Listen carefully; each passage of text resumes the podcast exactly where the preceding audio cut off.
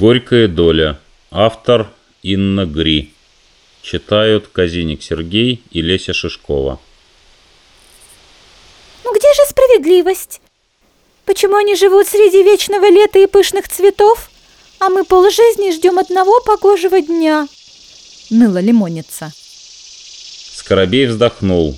Еще одна дурочка ищет справедливости, не замечая, что вместо поисков истины унеслась на тропу зависти. Нет, ты скажи, не унималась бабочка. Что ты хочешь знать? Я хочу знать, почему одним все, а другим ничего. Ну подожди, остановился Скоробей. Ты же летаешь, кушаешь вкусную еду, откладываешь свои личинки. Короче, делаешь все, что тебе написано на роду.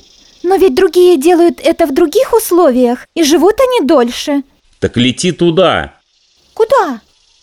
Как куда? Туда, где лучше. Как я туда долечу? Это же невозможно. Тогда зачем об этом говорить? Я просто хочу понять.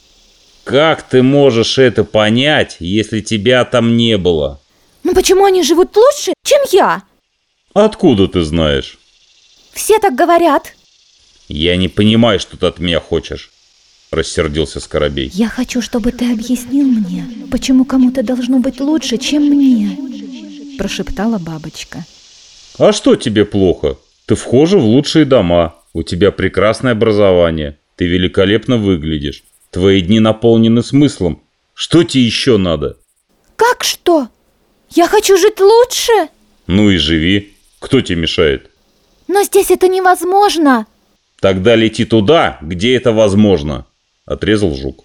Ты же знаешь, что мне не долететь туда. Зачем ты издеваешься надо мной? А зачем ты требуешь от меня невозможного? Я не требую, я спрашиваю, почему кому-то должно быть лучше, чем мне? Мир несовершенен, милая. Всегда кто-то будет отличаться от тебя. Но при этом, как знать, может быть, те, кто, по твоему мнению, живут лучше, тоже жалуются на свою горькую долю.